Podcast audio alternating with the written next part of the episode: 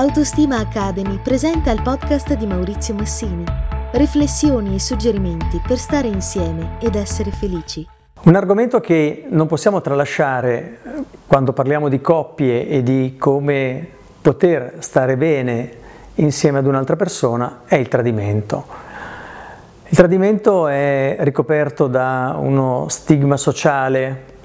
Cosa intendo dire? Che quando si scopre un tradimento, quando si parla di tradimento, la persona sbagliata, la persona che viene additata di una colpa è sicuramente colui che tradisce. Io vorrei introdurre un modo anche diverso di approcciare questo argomento, cioè andare a capire quali sono le ragioni che spingono al tradimento.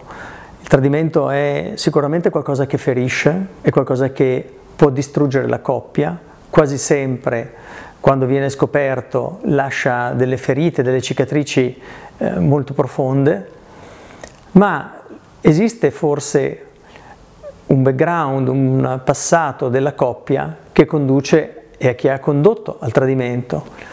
Di cosa sto parlando? Sto parlando del fatto che una persona che sta bene con un o una partner potrà dire forse perché sta nella sua indole, eh, c'è una necessità di sesso eh, e di trasgressione che va al di là di quello che una coppia e una vita di coppia può produrre, ma c'è anche un elenco di possibili ragioni che risiedono proprio nella relazione di coppia. Il fatto ad esempio che si faccia poco sesso, che lo si faccia male, oppure che ci siano delle ragioni di tipo relazionale, la coppia è disconnessa, non trova più il dialogo e quindi c'è uno scontento. Quando si è traditi bisogna capire se il tradimento che abbiamo subito ha anche delle ragioni in noi, o meglio nel modo in cui noi siamo stati in coppia con il partner o con la partner. Stare disconnessi dal nostro partner vuol dire aver smesso di avere interesse oppure essere concentrati su altri aspetti della vita come può essere il lavoro, come può essere i figli, ad esempio quando eh, arrivano i figli, eh, ne abbiamo già parlato, non è raro che la sessualità prenda una piega diversa. La questione è da porsi in questi termini.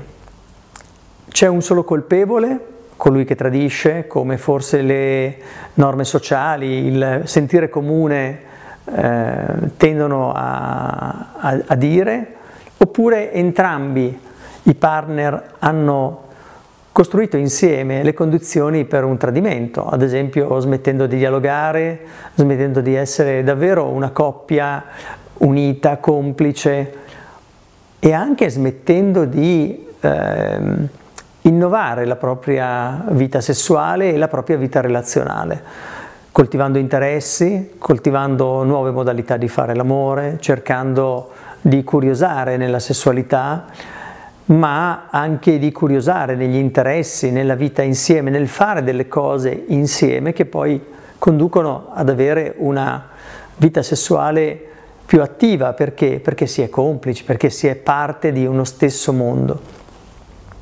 Il tradimento fa male. Scoprirsi traditi sessualmente e o mentalmente è lacerante e pone anche un altro dilemma. Dobbiamo raccontare che siamo caduti in tentazione oppure dobbiamo tenerlo per noi? Per rispondere a questa domanda, secondo me, dovremmo sempre chiederci quali sono le conseguenze della nostra confessione sull'altra persona? Come l'altra persona vivrà questa notizia? Come la percepirà? Si sentirà distrutta? Le vogliamo ancora bene abbastanza? L'amiamo ancora abbastanza per dirle questa cosa? O stiamo semplicemente liberando la nostra coscienza? Questo è un fatto individuale, dobbiamo riflettere se abbiamo tradito, se questo è qualcosa che ci è capitato e che vogliamo tenere per noi per non ferire l'altro e abbiamo forse goduto di quell'esperienza trasgressiva, ma non dobbiamo pulire noi stessi e stare meglio noi stessi a scapito dell'altra persona. Una distinzione importante che è poi da sottolineare nel tradimento è che c'è una bella differenza tra un tradimento che capita occasionalmente perché abbiamo rincontrato una vecchia persona che è stata una nostra compagna di vita o compagno di vita e invece una storia che dura negli anni.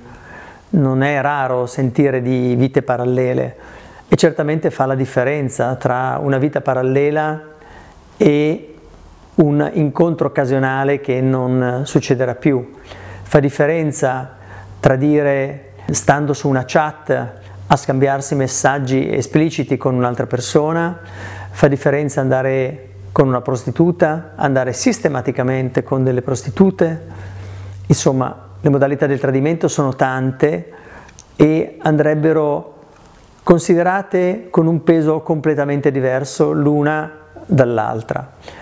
E questo naturalmente ha delle implicazioni anche nel modo o nella possibilità che la persona tradita abbia di andare oltre. Io ho il ricordo di un caro amico, eh, ancora prima che io facessi lo psicologo, che mi raccontò di essere stato tradito, ma di aver avuto la forza di andare oltre, perché quella era veramente la modalità di mettere in piedi un nuovo modo di stare con la sua compagna e di comprendersi. Ed effettivamente quella crisi fu un punto di svolta, un inizio, un nuovo modo di stare insieme per quella coppia.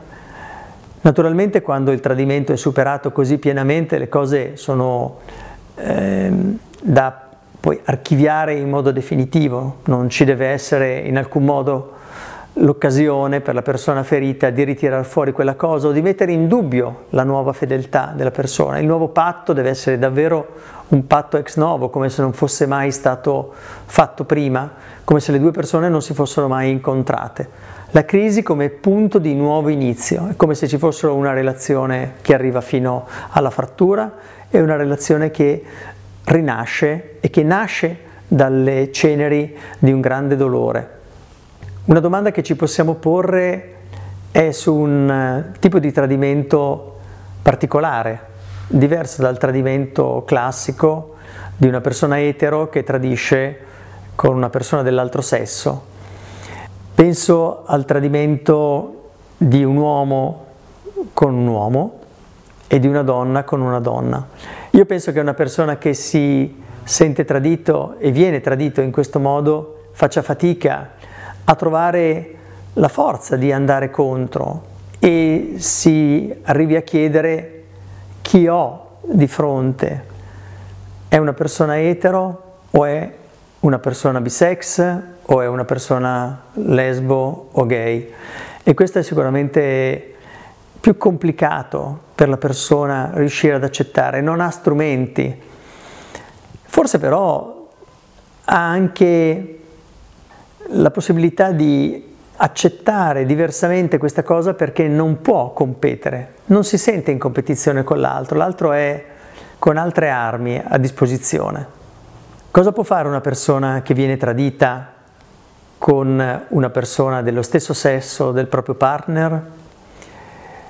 Mi è capitato di avere a che fare con persone con questa esperienza e queste persone hanno chiesto al partner di fare chiarezza con se stesso, di andarsi a chiarire le idee su quello che vuole, forse mm, quasi una forma di indulgenza, proprio perché sa di non avere armi a disposizione. Per il momento è tutto, un saluto. Se trovi interessanti gli argomenti trattati su questo podcast, ti ricordo che puoi approfondire andando sul sito www.autostima.academy.